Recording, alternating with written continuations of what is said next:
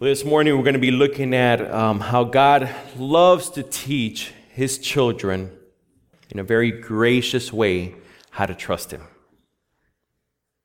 You know, um, we're actually going to be looking at three stories into one. Exodus 15, 16, and 17 are going to give us glimpses of a few things. It's going to give us glimpses of ourselves. And um, if you've studied the scriptures long enough, you know that there is a huge correlation between Israel, God's people, and us as individuals. You'll also be seeing um, a thick strand of God's faithfulness, of God's provision that is ultimately not tied to how Israel responds to him. So you'll be seeing that. And I hope that speaks to your life this morning. And you'll also be seeing promises. As a matter of fact, you'll be seeing a huge promise fulfilled in the person of Jesus Christ. So, why don't we get to it? Isaiah, uh, Exodus chapter 15, we're going to be looking at three locations Marah, Manna, and Massah.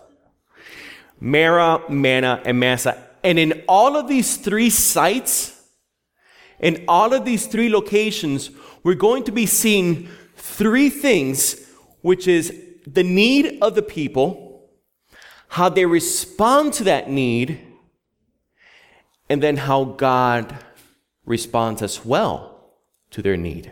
Okay? So why don't we get reading? And we're going to be in verse 22, and we'll kick it off here, all right? Exodus 15. Then Moses made Israel set out from the Red Sea, and they went out into the wilderness of Shur. They went three days in the wilderness and found no water. And when they came to Marah, they could not drink the water of Marah because it was bitter. Therefore, it was named Marah. And the people grumbled against Moses, saying, What shall we drink? And he cried to the Lord, and the Lord showed him a log, and he threw it into the water, and the water became sweet. There the Lord made for them a statute and a rule, and there he tested them, saying, If you will diligently listen to the voice of the Lord your God, and do that which is right in his eyes, and give ear to his commandments, and keep all his statutes, I will put none of the diseases on you that I put on the Egyptians, for I am the Lord, your healer. Then they came to Elim, where there were twelve springs of water and seventy palm trees, and they encamped there by the water. Well, we've been looking as we've been studying the book of, of Exodus now for several Sundays. We've been seeing an oppressed people of God, a people of God who were enslaved for hundreds of years, 400 plus. And we've seen God's not only ability to very personally hear their cry for help, but also in a very personable fashion through Moses, deliver his people out of oppression into some promises. We saw last week how even when they were leaving Egypt and Pharaoh with his army were, were coming after them, we saw how God split the Red Sea. And it wasn't six inches of water. We're talking about the Red Sea and on how Israel was able to walk through dry land and get to the other side, and we saw God's justice being poured out, not over his people, but over their enemies. If you would have kept reading and read into Exodus chapter 15, the first part, you would have seen, you would have seen the people of God, and maybe you might have heard it, sing a song. You see, after being in oppression for so long and being delivered by a mighty God, what came up out of them was a song. Moses didn't tell them, now we must sing. It was something which, which he gladly led them in because they were so thankful for God's work of deliverance, for how he displayed his strength, and for how he cared and, and guided them into freedom. Well, this morning we, we look again in Exodus 15.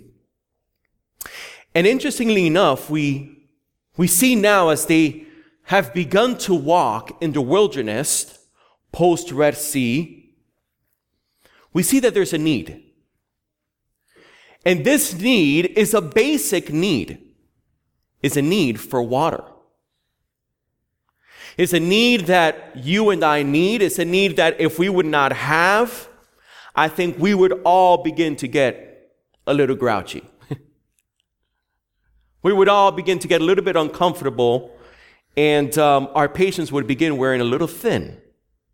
It's water. Well, it's interesting too that they not only experience the need of water, but as we're going to be digging deeper, we're going to see that they encounter water, but this water is undrinkable.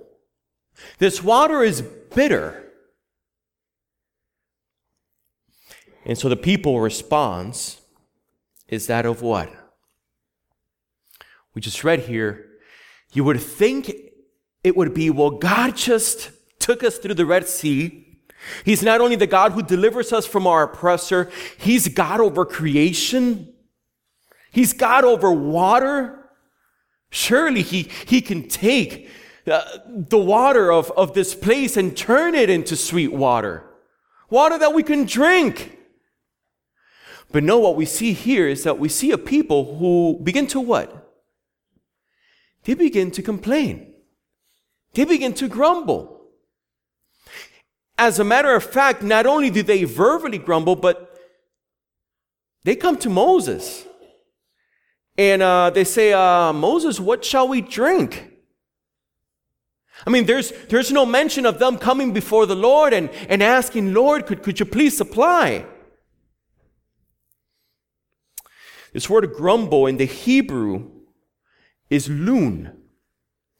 And it only appears in chapters 15, 16, and 17. And I think it's because God is trying to tell us something. It's, it's a synonym of, of murmuring, of griping, of groaning, of whining, of carping, and even of self pitying and playing the role of a victim. You know, before we come too hard down on the Israelites, you know, maybe you see yourself in the Israelites. You know, maybe you've been with us on a Sunday morning and we've sung about our King Jesus, about our deliverer. And then three days later, you found yourself grumbling in the same way. Or forget three days later, maybe three hours later. You know, you're wondering, Lord, you know, why don't I have this? And and Lord, you know, these things that you've given me, you know, I, I just don't have enough, or, or maybe I have too much, and, and where are you at in all this? I can't stand it. But we grumble. And if you don't believe me, maybe you've caught yourself grumbling about grumblers. we all grumble. But it's interesting how God responds. God doesn't come down and, and do away with them. No, He graciously what? He provides. He provides for His people, and He does it in three ways. He gives them sweet water. He recognizes that there is bitter water. He recognizes that the water is undrinkable. But he not only recognizes the problem, he, he does something about it. He makes the water drinkable. And he does it through a piece of wood. Now, this is very symbolic because it shows the people, think about it. If you and I are Israel and we're standing there and we're grumbling, and all of a sudden, God through Moses gives us clean water. What does that tell us? Tell us he cares for us. Tells us we're not alone in our wilderness. Even in our distrust, we're not alone. And it's also very symbolic of the healing. Not only the, the providence of God, how God will provide, but how He'll, he'll bring healing to His people. And I love the way He says it here. Did you catch it? It was in verse 26. As He begins to, to, to speak through Moses, he says two things. He reminds his people, as he's given them this statute, this rule, that he is their God and that he will bring about healing. He's the one that's going to make things right. He's the one that's going to take the grumpiness, the bitterness, the grumbling, and make it sweet for his people. He will take their lack of trust and their old ways and will entice them and woe them to himself into a sweet stream. God here is teaching Israel how to trust him. God here is teaching Israel how to trust him. He's reminding them through this promise I am the Lord your God.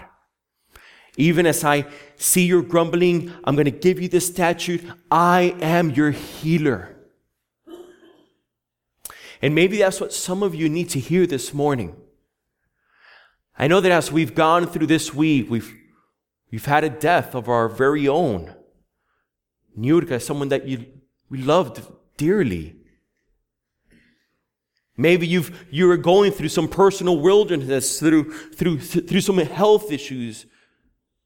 And you're wondering, Lord, are you really there? I am having a hard time trusting you. And maybe your distrust has turned into complaining. You know, whatever it is, God is reminding you He's your God. He's your healer. And not only is He your God and healer, but He wants you to listen to His voice. As a father calls to a son, as a father calls to a daughter, we see this in Proverbs. I think of Proverbs chapter 2. How, how, how God says, we see it here. If you would just listen and do, pay attention to my words and keep Listen, you can trust me. You can trust me. You don't have to grumble. I love the fact that he then provides some restoration and rest. He takes him to 12 springs of water and 70 palm trees. You know, God is a gracious God and he will heal his people. But let's continue reading because things do progress. As he sets out this template, as he sets out this legend, this, this key of how he works, we see the story of manna. And this is the second story. Verse 1 They set out from Elim, and all the congregation of the people of Israel came to the wilderness of Sin, which is between Elim and Sinai on the 15th day of the second month after they had been departed from the land of Egypt. And the whole congregation of the people of Israel grumbled against Moses and Aaron in the wilderness. And the people of Israel said to them, Would that we had died by the hand of the Lord in the land of Egypt, when we sat by the meat pots and ate bread to the full. For you have brought us out into the wilderness to kill this whole assembly with hunger. Now let's pause there. Listen, if you and I were Moses, we'd just slap them silly. I mean, really, you know, God just provided clean water. He just reminded you that He's your healer, that He's your God. And now you're not only grumbling, but you're accusing God of not watching over you. You're accusing God of, of, of, of, of, of, of, this plan going astray and that not only are you accusing him, but you're saying, you know what? We had Golden Corral in Egypt. We loved it. You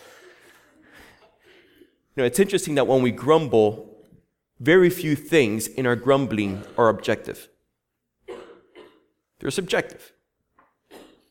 There's very little things, very little truth to, to base our grumbling on. Israel here saying, listen, we had it. Man, we were getting our fill. And apparently, this is one of the things that we see can grumbling do. Grumbling is a fruit of distrust, but this group, this, this, this fruit, it, it, it blossoms in, in other ways. It, it blossoms in an accusation. God, what are you doing? Do you really care for me? And we may say God is sovereign. God loves me. I trust you, God. But functionally, how we live our lives, again, let's not come down too hard on the Israelites. Man, we can live as functional atheists. We can say we believe God, and our actions portray something totally different with how we, we, we, we, we, we have our emotions uh, swayed and, and our thoughts consumed by worry and anxiety and, and, and, and things seemingly falling apart.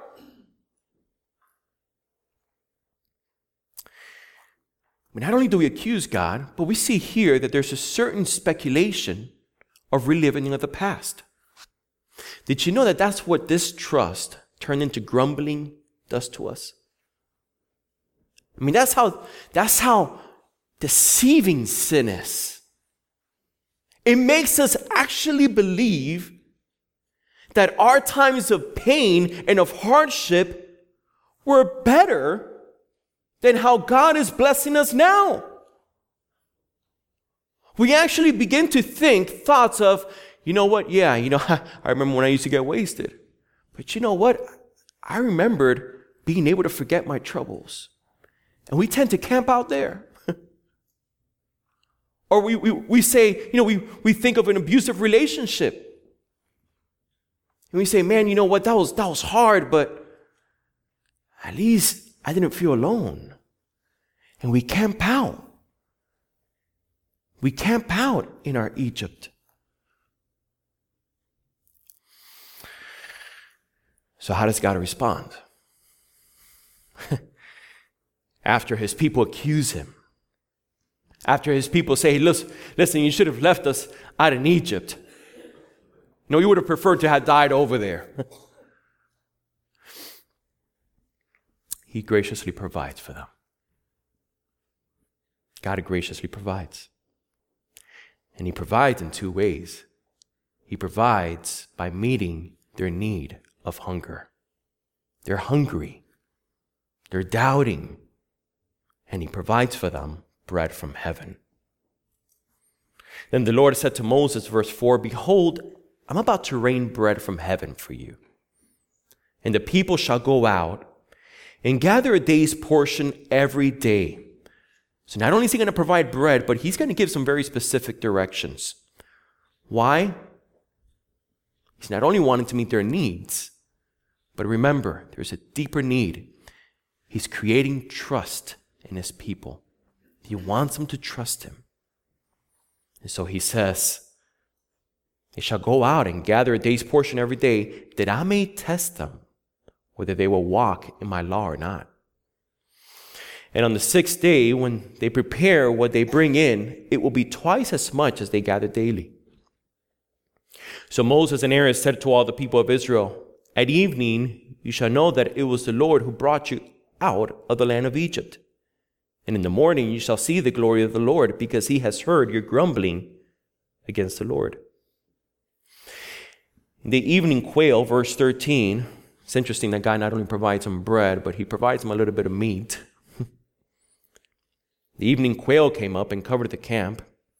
And in the morning dew lay around the camp. And when the dew had gone up, there was on the face of the wilderness a fine flake like thing, fine as frost on the ground. When the people of Israel saw it, they, they, saw, they, they said to one another, What is it? For they did not know what it was. And Moses said to them, It is the bread that the Lord has given you to eat. This is what the Lord has commanded. Gather of it, each one of you, as much as he can eat. Listen, you really thought you had your fill? I'm going to fill you. I'm going to fill you with some bread, and it's going to be some sweet bread. You shall each take an omer, which would have been about roughly two liters, according to the number of persons that each of you has in his tent. And the people of Israel did so. They gathered some more, some less. And when they measured it with an omer, whoever gathered much had nothing left over and whoever gathered little had no lack. Each of them gathered as much as he could eat. And Moses said to them, Let no one leave any of it over till the morning. But they did not listen to Moses. Some left part of it till the morning, and it bred worms and stank. And Moses was angry with them. Morning by morning they gathered it, each as much as he could eat. But when the sun grew hot, it melted. God provides them here with bread. You're hungry? I'm going to feed you. And I'm going to feed you in a miraculous way. I'm going to send bread. Just when you think, you know, how, where can we shop for food? I got you. I'm your jewel. I'm your stub grub or whatever. and I'm going to bring it to the point where you're going to have your fill. But it's not about you. You need to only gather a day's portion. And why only a day's portion, Lord? Because I want you to trust in me. I want you to trust that I will provide for you in a faithful manner even though you are unfaithful with your trust to me, I will be faithful to you and I will be faithful to you for the next 40 years, every single day. I will feed you. I will feed your wife. I will feed your husband. I will feed your children. And you will not grow hungry. And I'll throw in there a little bit of quail.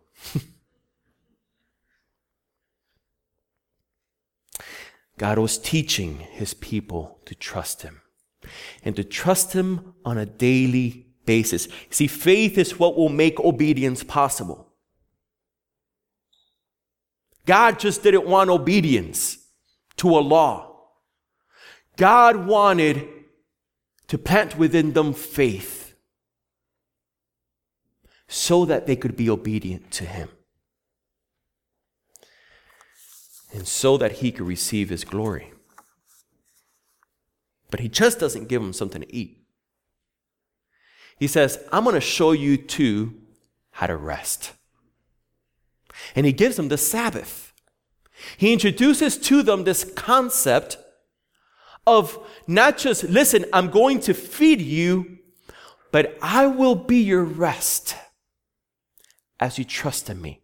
Not as you work, and go berserk and worry about your day tomorrow and your bank. No, no, no. I am going to get you.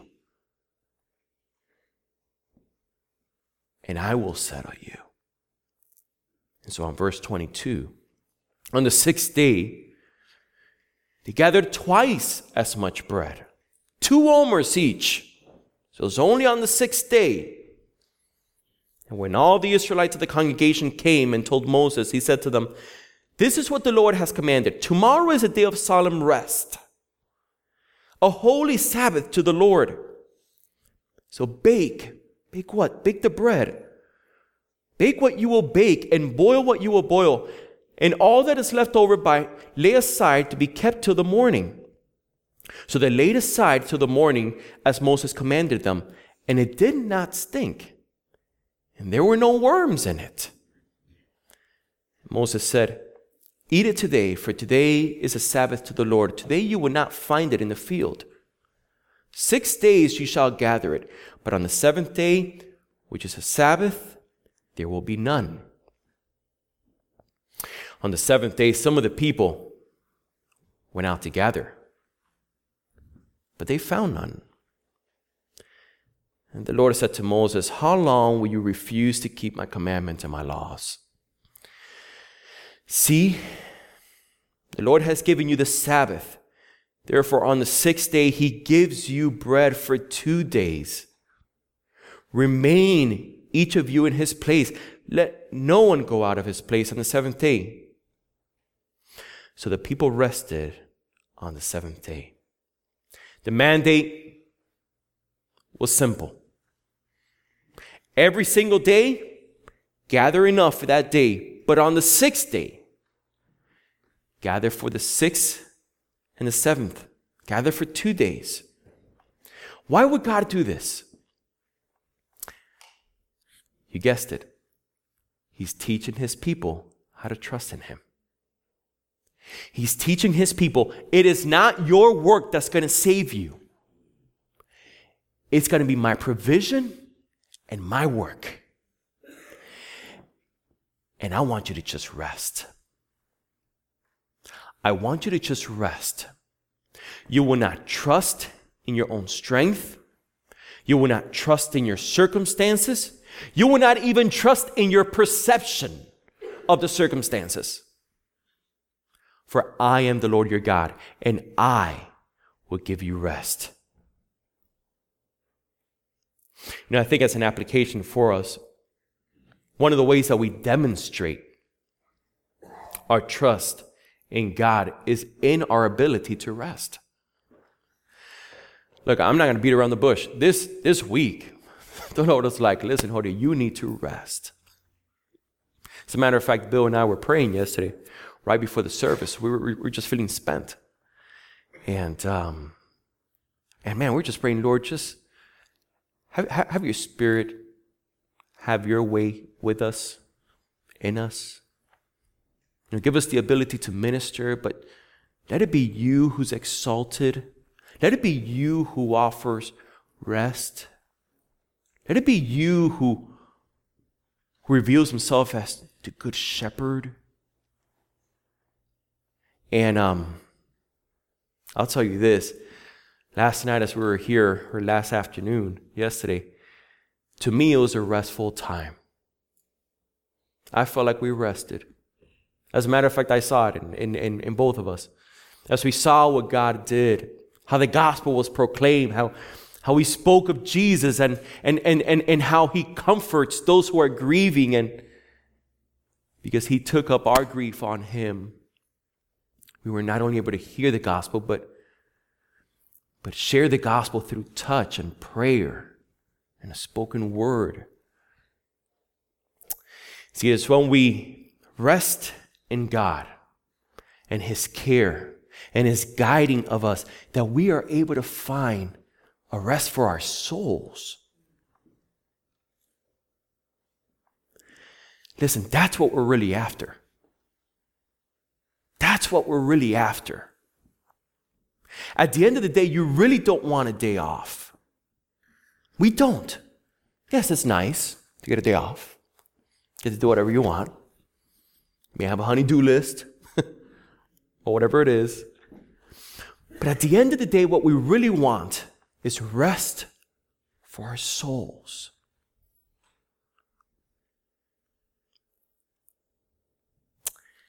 And only God offers that. And He offers it to His people as a means of providing healing for them. You know, that means that the opposite is true, that when we don't rest, when we don't rest, we're basically saying, Lord, we don't, we don't trust you. We don't trust you. We believe in you, but we don't trust you. You know, a lack of rest normally translates into trying to secure our own future. A lack of trust and of rest normally translates into us creating our own identity, into being validated by people as if people had enough power to validate whether I'm good. God was teaching his people to find their security for their future in him. God was teaching his people to find their identity in who he is and who, and who he says they are to him. God was teaching his people validation, not from what they did, but of what he would do for them. So, how is that applied? Listen, your studies don't validate you. Your studies don't give you A's and the scores and the university or whatever it is doesn't make you right. Doesn't give you identity. Your resources, what we have, they're blessings from the Lord. But these do not define you. They don't. As a matter of fact, we can easily lose them. And if we do, then how are we defined? If we're defined, being defined by our resources. It could be the social media. I mean, man, we work arduously sometimes just making sure that we appear right. The images on Facebook, they all got to be happy go lucky. But we can rest. We can all rest that our identity is not found in what people think of us. God wants us to find our identity as His children. For His children are not orphans. So, how do things progress? Let's finish up with the story of Massah. And this is the third story Exodus chapter 13, uh, 17, verses 1 through 7. Let's read it together. And all the congregation of the people of Israel moved on from the wilderness of sin by stages, according to the commandment of the Lord, and encamped at Rephidim. But there was no water for the people to drink. Uh oh. oh, Lord, here we go again. Therefore, the people gave praise. Therefore, the people prayed what did they do? What do your versions say? Go ahead. They quarreled. Now, it wasn't just now a grumbling. It wasn't just, hey, you know, where's water, God? No, now they're quarreling. And it says here, they were quarreling with Moses. And look what they say Give us water to drink. Give us water to drink. And Moses said to them, Why do you quarrel with me? Why do you test the Lord? But the people thirsted there for water, and the people grumbled against Moses and said, Why do you bring us up out of Egypt to kill us and our children and our livestock with thirst? So Moses cried to the Lord. What shall I do with this people? It's like, listen, I just want to smack them. They're almost ready to stone me. The need is very basic again it's water, it's thirst. But notice how their grumbling and their distrust of God has progressed. It's gone now from just a distrust turned into grumbling, and a grumbling accusing God of not leading well and of having evil plans. But now it's turned into something severely even more toxic. The grumbling has led to demanding God's provision? Where is our water? Give us water to drink. And their grumbling has led also to questioning God's protection. Why did you bring us up out of Egypt to kill us and our children and our livestock with thirst? And their grumbling not only led them to demand God's provision, to question God's protection, but to doubt God's presence. Because they tested the Lord by saying, Is the Lord among us or not? Verse 7. This is what distrust turned into a little bit of grumbling can turn into. All of it is a sin. But now this is a big, hairy sin. So much that it's starting to, to nudge away at Moses. And Moses gives a little bit of grumbling before the Lord. like, come on, Lord. it's like, you know, what, you know, what am I supposed to do with these folks? What's happened here is that their grumbling has hardened their hearts. And instead of God testing Israel, Israel now is testing God. And they're standing in judgment over him. Is he really a generous God? Is he really good? Does he really love us? Is he really with us or not? Because we ain't having our needs met. Hmm. Let me just pause here and take a step back. How would you respond if you were God?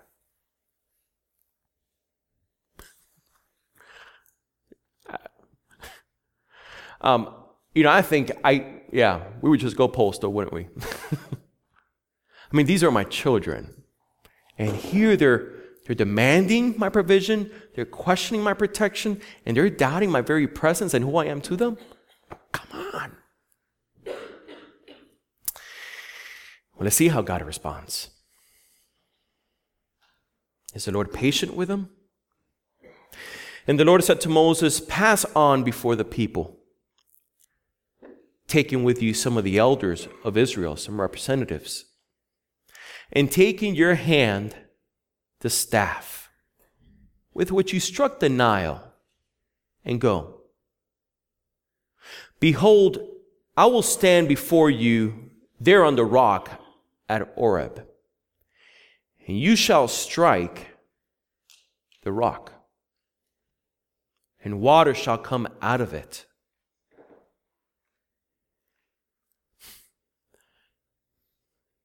and the people will drink.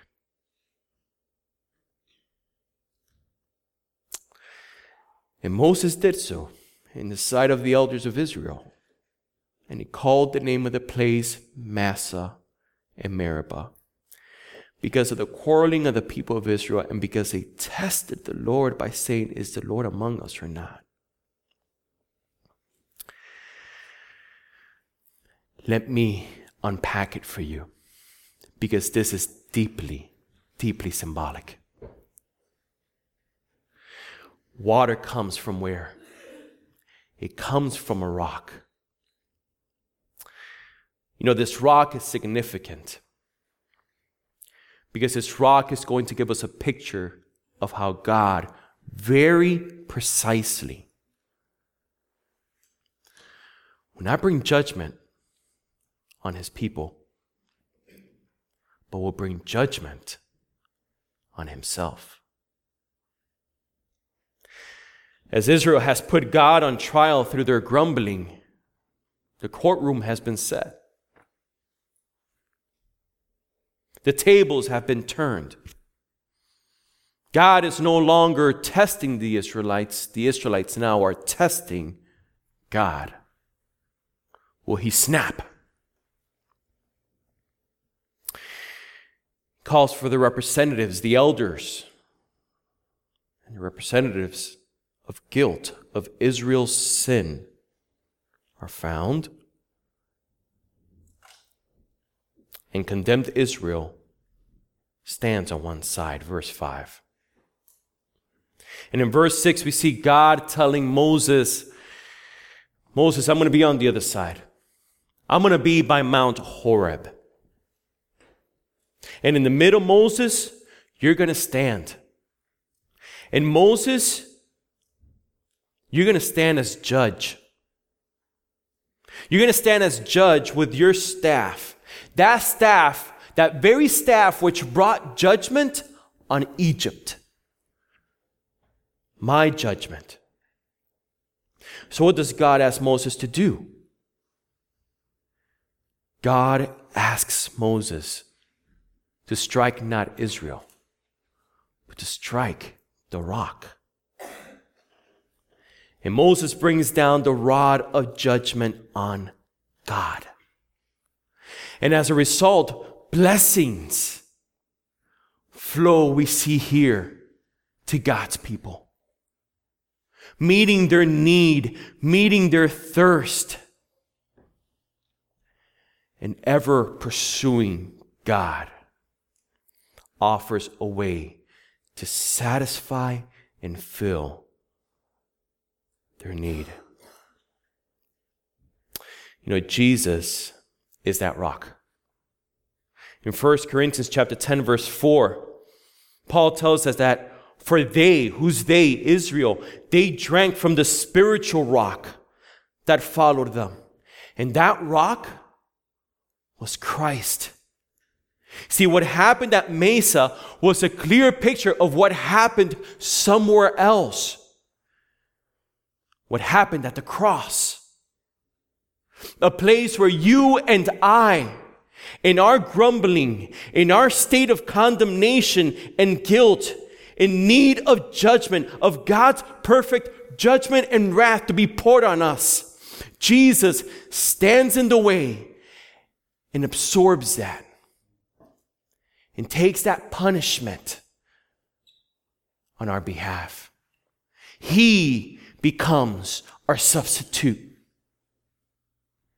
And he absorbs the wrath of God, thereby bringing forgiveness, bringing now hope and, and life and righteousness, a right standing for those who would place their faith on Him, not in their own working. Jesus is the rock that was struck for our salvation. And because He was struck for us, we in turn can now enjoy the streams of His blessings. Jesus says, Whoever believes in me, as the scriptures has said, out of his heart will flow what? Will flow rivers of living water. Do you long to have your thirst satisfied here this morning? Jesus is the one that provides the living water. Jesus is the one who, being struck, now is able to provide not only a satisfaction of your needs, of that rest that you long in your soul, but the ability to also trust God. It is Christ Jesus who can ultimately meet your needs and my needs. The question is, though, will you let him do that? Will you let Jesus meet your needs? He is the one who passed the test that Israel failed in the wilderness. In Matthew chapter 4, verses 2 through 3, and we see how he was the true and better Israel as he went through the desert. He went on to pass every test, fulfilling God's law perfectly. And unlike Israel and unlike you and I, Jesus did not yield to temptation and did not grumble in his obedience. He too is the bread of heaven not only the rock, not only the, the one who passes the test, he's the bread, he's the literal bread coming from heaven, making his presence among us. And we beholding his glory, the glory of the one and only Son who, who is faithful and true, Listen, Jesus moved into the neighborhood. And he not only saw our need, he met it at the cross. And he fulfilled it when he resurrected. He's the one that could offer eternal life as the bread of heaven. Jesus said, I am the bread of life. Whoever, whoever you are here this morning wondering, but I'm not religious enough. He says, whoever. Oh, but you don't understand my past, God. You know, you don't understand the things I got hidden in my closet. Whoever.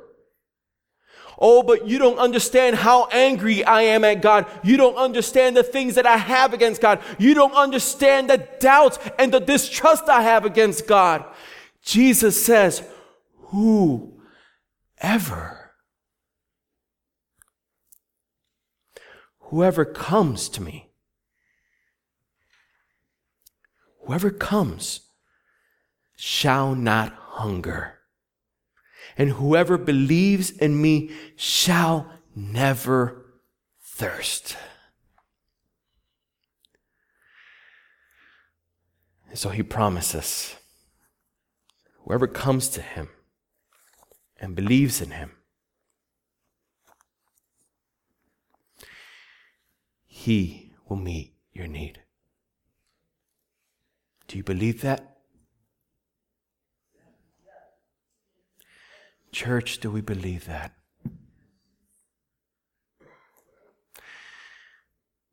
If you've never heard this story before, can you believe it? Can you embrace Jesus as your ultimate fulfiller of need? Let's pray.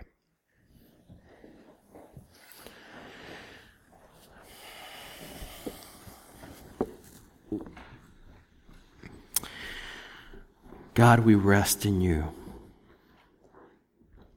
We rest in your work, Jesus. And we lay all of our burdens on you, knowing that you not only know our needs, but that you, you carry our needs well. Father, blessed be your name, Jesus be glorified in our lives. And thank you, Holy Spirit, for continuing that work within us and around us.